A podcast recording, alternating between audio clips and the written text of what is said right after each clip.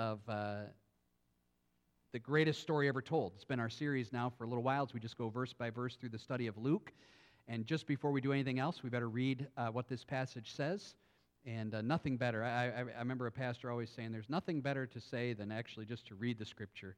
And we've read it a couple of times already, and uh, we'll look to get some more, uh, more men involved here reading the scripture for us on Sunday mornings and praying.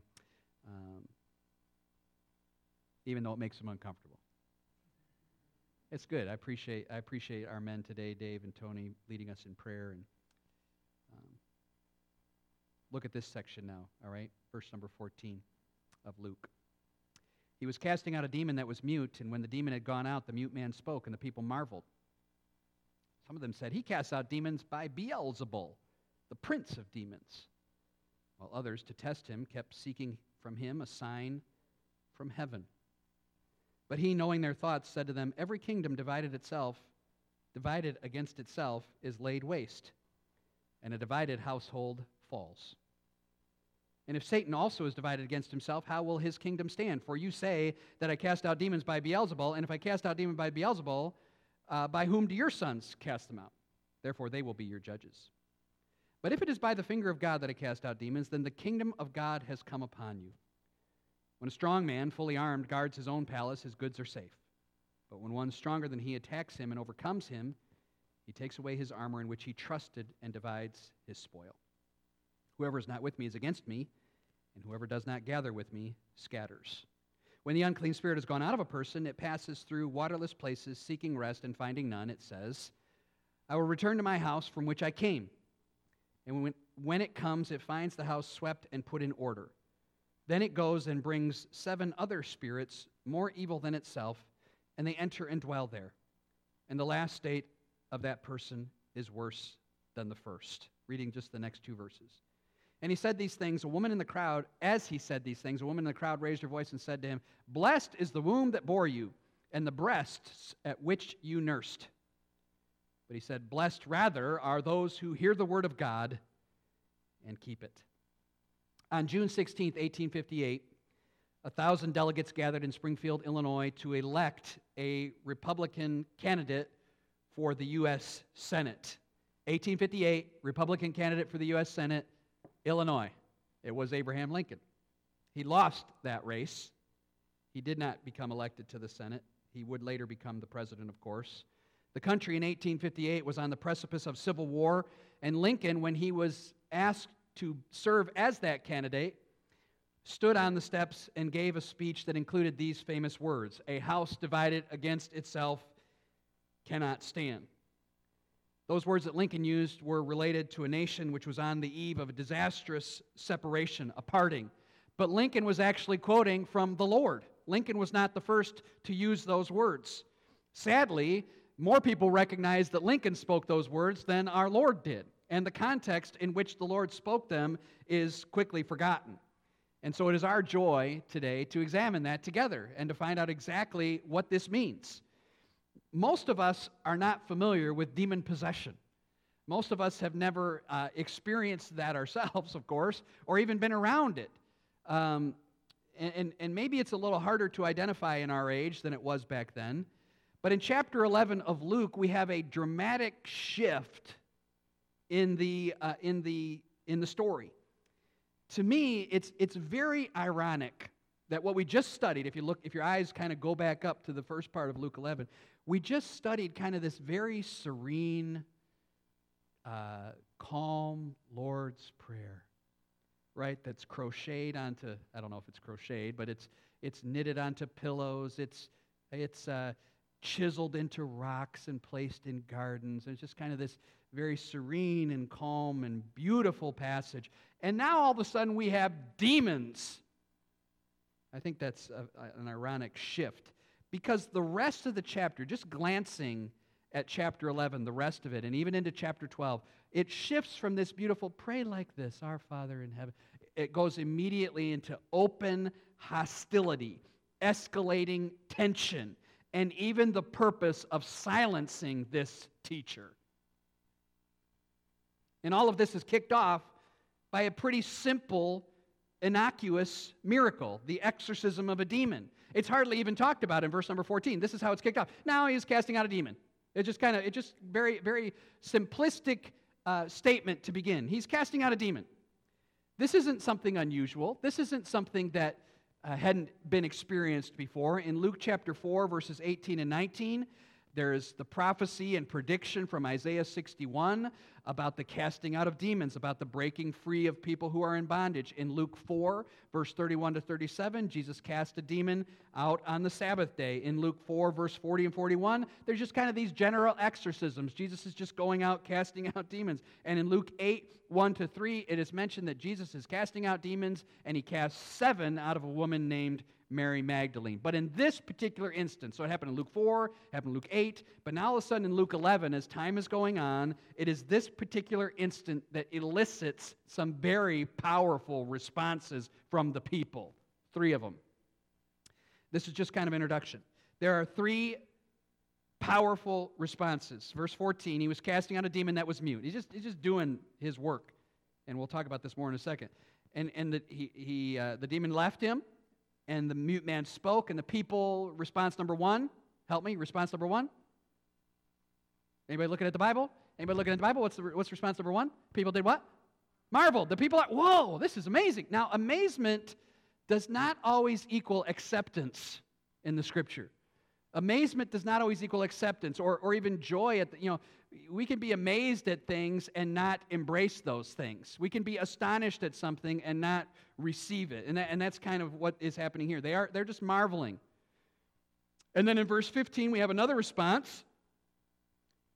But some, so you got the people who marveled, response number one. But some, here's response number two. Yeah, he's doing it, but he gets his power from Beelzebul. He gets his power from Satan. So you have the marveling people, then you have the accusing people. These people are accusing him. And then you have the third response in verse number 16, others. So you have the you have the people who, people in verse 14. You have some in verse 15, and you have others in verse 16 who want what? What do they want? Help me out here. More more signs, right? I, we want more we want to see a little bit more before we accept this. They're sign seekers. They're sign seekers. Now, just if your eyes just look on your on your Bible, let me just point out to you how the rest of chapter 11 works. And and we're going to be talking about this hostility for a couple of weeks because there's little sections here that we want to land on. The section we're landing on today about um, the demons and Jesus goes on a house divided, which I, I just read it to you, so you should be able to to answer this question. Which response is Jesus dealing with when he starts speaking about the demons and the power and the house divided. Which response is he speaking to? Is he speaking to the marveling people, the accusing people, or the sign seeking people? He's speaking to the accusing people. So he's going to deal with that response. Then in verse 27 and 28, he responds to the marveling people. It's a woman out of that marveling people says, Oh, blessed is the womb that bore you. Blessed are the breasts that nursed you. Oh, blessed is the person who gave you birth. This, you are just amazing. You are wonderful. And Jesus responds to that person No, no, no. Blessed is the person who hears the word of God and does it. So he responds to the amazed people. Then, if you just look on, he starts talking about the sign of Jonah, which is a representative of Jonah going into the whale and, and being spat out after three days. It's a, it's a reflection of his resurrection. So now he's addressing the sign seekers. So for the rest of the chapter, he's responding to these sign seekers, but the hostility escalates because in, in verse number 37, the Pharisees try to get him to dinner to get him away from the crowd. While Jesus was speaking, a Pharisee asked to dine with him. You can almost see it, you can almost see it. Jesus in the middle of speaking, while he was speaking, hey, let's go eat together. He's trying to silence him, get him away from the crowd. And then Jesus has this highly tense situation with him and the rest of the Pharisees saying, Whoa. And then in chapter 12, or at the end of chapter 11, verse 53 and 54, you see their goal. They're going to press him now, verse 53. They're going to provoke him. They're going to lie in wait for him. See how the hostility has just ramped up? Can you at least nod your head to say that you see that? Here we go from, Our Father who art in heaven, hallowed be thy name, to, we got to lie in wait, press this man, and provoke him and, and catch him. And we are done with him. The hostility has just gone from a zero to a 10. And then in chapter 12, he takes his disciples away and warns them. See it in verse number 1 and 2? See, it, is it verse number, uh, end of verse number 1? Beware of this. That's how the whole passage lays out. Okay, that's how the whole passage lays out. Today we're only going to address the part about Jesus and the devil because as we our whole theme is the kingship of Christ. Can anything thwart the kingdom of Christ? Of course not. And that's the thing we want to see here as he battles strongly with the devils. But for the next 3 weeks we got these hostility hostilities happening. So what is the theme? Well, I'm going to give you the theme right now and I want us to keep this in our minds for the next three weeks. What is the theme in the midst of this hostility? Is it just to see that people hate Jesus?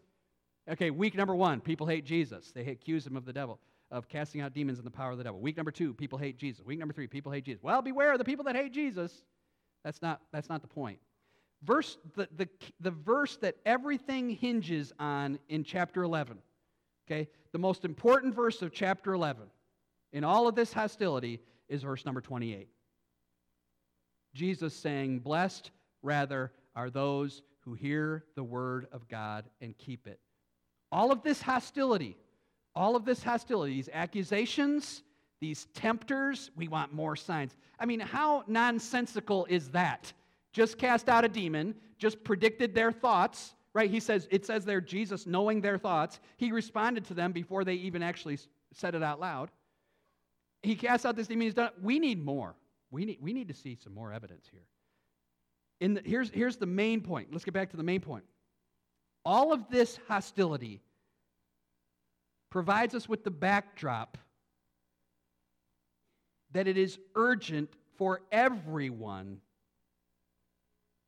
It is urgent for everyone to respond rightly to Jesus.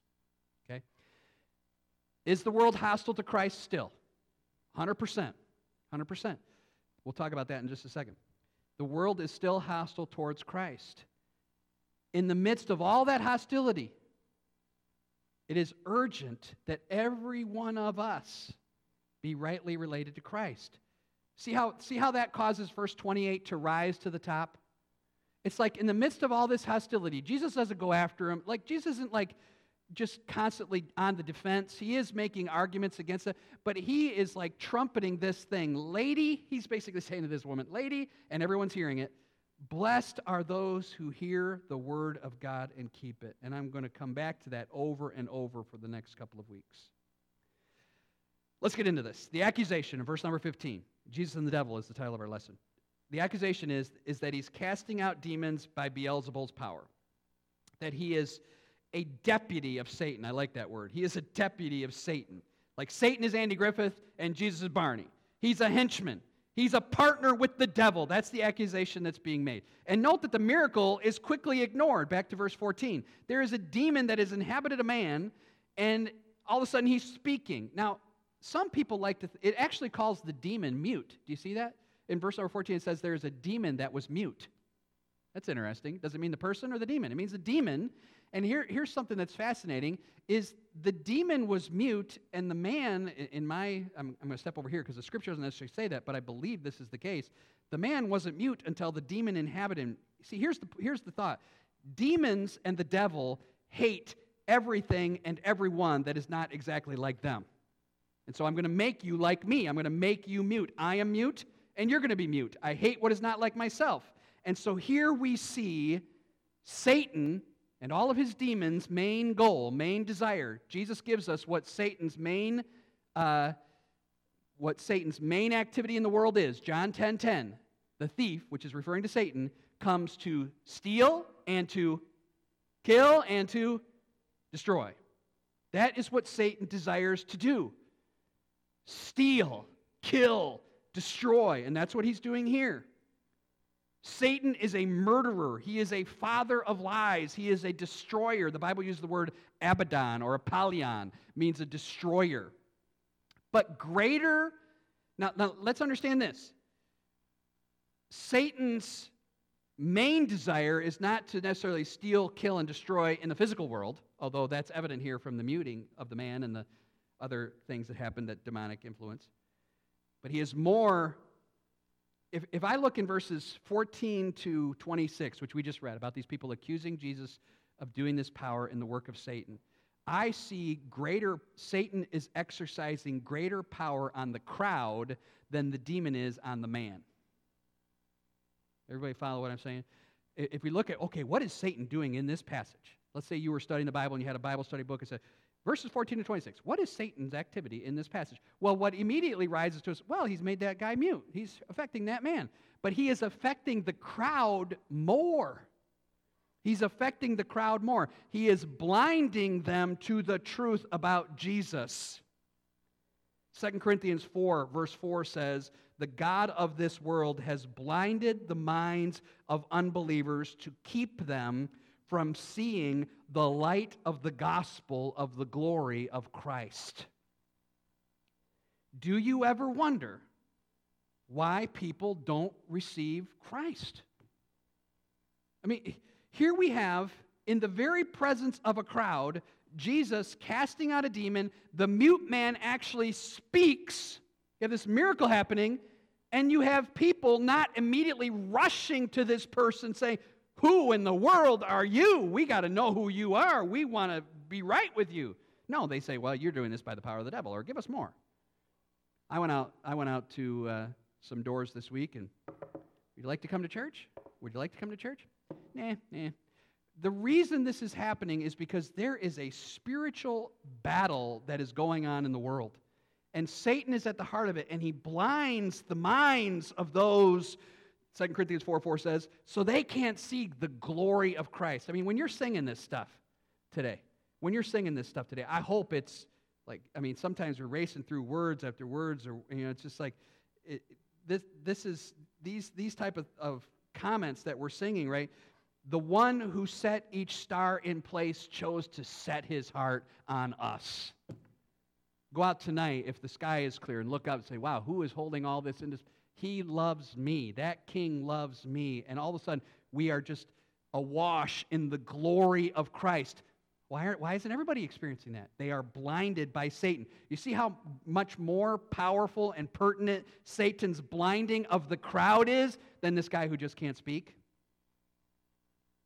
Okay. You ever hear people, well, if God would just, you know, fill in the blank, if God would just do this, then I would believe. They might not say things like, well, we would believe if, if we would have seen the miracles, we would believe, but they might say, well, if God would just cure my cancer, or if God would just, uh, you know, cause me to get that promotion at work, or do something, if He could do something for me physically, I would believe. That's, that is so not true. When Satan blinds eyes and hearts, of all unbelieving people. Folks, our hearts and minds were blinded too. They begin to see Jesus' miracles, his compassion, and his teaching as something to be opposed. And so, now we live in a society and a world that because of the blinding of Satan, they are victims. Remember, they are victims. They are blinded by Satan they see Jesus' church, his called out followers, teaching, and even their compassion, and even their love and kindness in the community as something to be opposed, and yes, even attributed to Satan. They're ignoring the fact that this man's life has been completely and positively transformed, right? Completely positively transformed. But society and human beings in general, as governed by Satan, is hostile towards God. Colossians 1:21. For we were saved, we are alienated and hostile to God in our minds. Romans 8 7.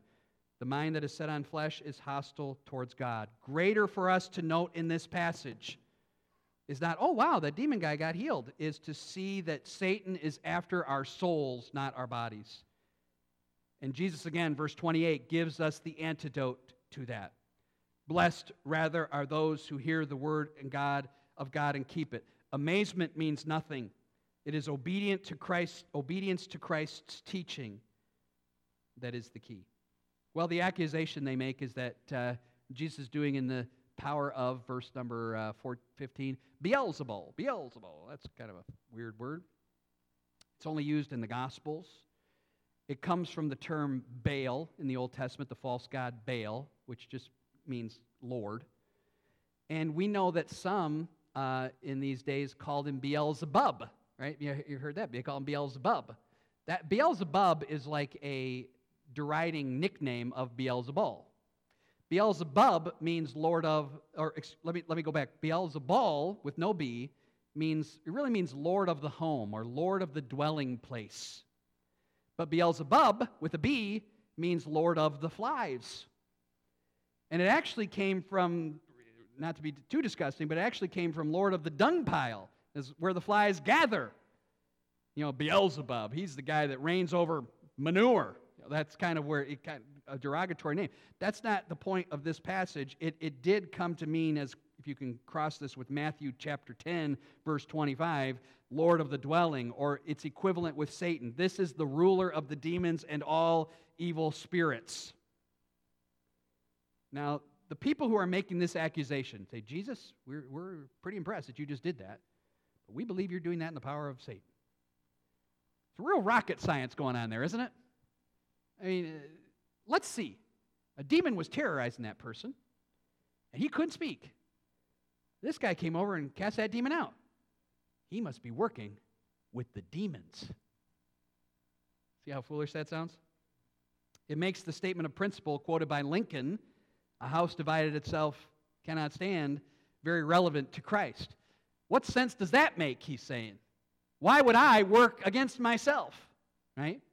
And Jesus is going to, with very great patience, right? I mean, you just think he, you, you just want to say, what's the Greek word for numbskull? Because that's what I would use right there. You knuckleheads. Right? What, what idiots, morons are you? Why would a demon cast out a demon or, or a worker with Satan cast out his own group? Doesn't make any sense. So if you look in the rest of the passage, that we're gonna, going to kind of guide our thinking for the next five or ten minutes. In the next three verses, Jesus uses some if statements. He uses three of them to kind of argue against their thought. Okay, you think I'm casting out demons by Satan. Let, let's walk through that thought. You know, he doesn't use the word for numbskull. He actually shows more patience and kindness than probably we would. Three if statements, one in each verse, one in 18, one in 19, one 20. Let's just walk through them real quick. Okay, first thing he says, verse 18. This is the first if statement. If Satan is divided against himself, okay, so here's the, if, okay, if you really, if Satan is working against himself, here's the if, I'll try to make it clear visually because that's the way I think. If Satan is divided against himself, so it's an if then statement, then, what's the then? If, if Satan is working against himself, how, how, how will his kingdom thrive? It will immediately destroy. It, do you think Satan, he's, he's basically saying, do you think Satan enlisted me to start a civil war? To work against himself? Besides that, what did I say Satan's goal was? John 10:10. 10, 10.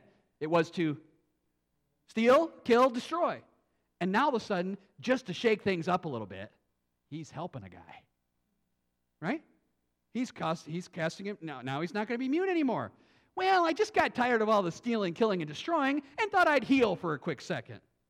Right? Does, it doesn't mesh with his purposes. Jesus is going to all of a sudden perform these pocket miracles of health and well being just to throw everybody off the trail. in fact, in Luke 10, verse 18, when the disciples come back from casting out demons, Jesus says Satan fell like lightning. Like, okay, so if Satan is working against himself, how is his kingdom going to stand? If, if, he's, if his goal is to steal, kill, and destroy, and he's enlisting me, you know, to help and heal, it's not going to work, right? Greek word for numbskulls. That would be a great place to insert it, but Jesus doesn't. To make that claim would be nonsense. Second if statement. Okay, second if statement, verse 19. If I am doing that, okay, here's the if statement. If I am casting out demons by Beelzebul, by Satan, then what about your sons? Okay, a little more uh, difficult to understand. Let me explain what it means. Who are the your sons that he is talking about in verse number 19? Apparently, there are other people in those days who are also casting out demons, whether they be, as some believe, Jewish Pharisees who are doing these exorcisms. He could also be referring to the 12 disciples who had just gone out and cast out demons. But in either case, there were other people who were casting out demons. Okay? So if I'm doing it by Beelzebul, how are these other people doing it? There are only two alternatives. You are either casting out demons by the power of Satan or you are casting out demons by the power of God. So if you're saying that I'm doing it by demons, then you, then you must also say that they are doing it by demons. Right? Are they also emissaries of Satan? And go, he says, they will be your judges at the end of verse number 19. They will be your judges. It's unclear exactly what that means. Here's what I think it means. I think he's saying, listen, go to them, go to these other people that are casting out demons, ask them, how are you doing this? and they will be the decision makers. They will, or it could mean that they will actually condemn you for having such a stupid thought as to think that Satan would cast out Satan. But Jesus is basically saying, you cannot single me out as the only one who is casting out demons by the power of Satan. And so, since the first two if statements immediately rule out the fact that Jesus could be casting out demons through the power of Beelzebub, the third statement makes, makes a very strong implication. Verse number 20. Third if. If it's by the finger of God that I cast out demons, then that must mean something. Let me walk back just a second. I want to make sure everybody gets what we're saying. Okay, so the first two if statements, Jesus is basically ruling out the fact that he's casting out demons by help by Satan's power. This can't be. Can't be. Because the division of the kingdom, it would just die. Satan can't work against himself. And it rules out everybody else who's doing this. Either we're all doing it by Satan or we're all doing it by God. So it can't be. So it must be that I'm doing it by the finger of God. That's a great phrase, finger of God. It's only uh, used in Exodus chapter 8, verse number 19, in the third plague on the nation of Egypt during the time of Moses when the magicians of Pharaoh could not reproduce the gnats, the plague of the gnats. They said, This must be the finger of God. Jesus is saying, if it is, and it must be, because the first two if statements rule out that it's Satan's power, then it must be a demonstration of what? That the kingdom of God has come upon you. And we've talked about the kingdom of God a lot in our church. If I'm doing it by the, by, by the finger of God, you know what that means? The kingdom of God has come, which means this that God's rule and reign is being demonstrated because he's more powerful than Satan, and also the opportunity now for you to enter into that kingdom with God. That's been our theme today. With God as your king is being made available. Do you want to be right with this king? Then, if you do, go back to our theme verse, verse 28. You got to keep and obey the word of God. I'm going to explain what that means too in just a second. The rule and reign of God and an invitation to be part of that is here, and nothing can stop the kingdom of God. All the powers of hell and all the forces of the devil are banished when his kingdom breaks in. No puny demons or Satan himself can stand against our powerful sovereign king who is superior to all of his enemies and Satan powerless in his presence. Martin Luther said this Though this world with devils filled should threaten to undo us, we will not fear, for God has willed his truth to triumph through us. The prince of darkness grim, we tremble not for him. His rage we can endure, for lo, his doom is sure. One little word will fell him We have to cringe and cower and Satan, he's after us. These demons. What? Our King is powerful. Praise God for our King, this powerful Savior, our deliverer. You can consider Luke 4 18 and 19 fulfilled as he comes and breaks our chains. Now, the passage finishes with these two things, and we'll be done. He gives a I, would say, I would say, I try to word them with same letters because it helps me. If it doesn't help you, fine but I, I, see that there is a wonder and then there is a warning. There is a wonder and there is a warning. And this will this will be how we finish. He tells two little stories, one to illustrate the wonder and one to illustrate the warning. Okay? This we, we ended in verse 21. Here's the story that indicates the wonder. When a strong man, fully armed, guards his own palace, his goods are safe. But when one stronger than he attacks him and overcomes him, he takes away his armor in which he trusted and divides his spoil. Jesus is sharing a lesson. And basically, the principle is this that something that is guarded by a strong person is safe. If someone at night came into our home, we have a vicious, psychotic animal that would drive that person away, unless they had a stronger thing than that vicious animal. Everything in the house is safe until something stronger than Maisie comes. Right? Uh, your home, too. Uh, it, it's as, as long as the thing that is guarding it is strong, everything inside is safe. To overpower it, you need something stronger. That's a pretty simple principle, isn't it? Well, what Jesus is saying is regarding the devil and himself. He's picturing devil as the strong man, guarding this soul which he is blinded and demonized. This relates to anybody who's outside of Christ. And as long as he's in control, his goods are safe. That soul is, belongs to the devil until someone who is stronger, and that is our Lord, our King, comes and kicks that guy out of there, divides his spoil, and takes away his armor in which he trusted. The references here are to two chapters in Isaiah, chapter 49, verses 24 and 25, where it says, Captives will be rescued from the fierce. And then Isaiah 53, verse 12, part of the servant songs, when he will divide the spoil with the strong. Satan is the strong man, the wealthy prince, whose fortress is unassailable. This is a picture of the devil's dominion, where he stands strong on guard on the souls of men and women.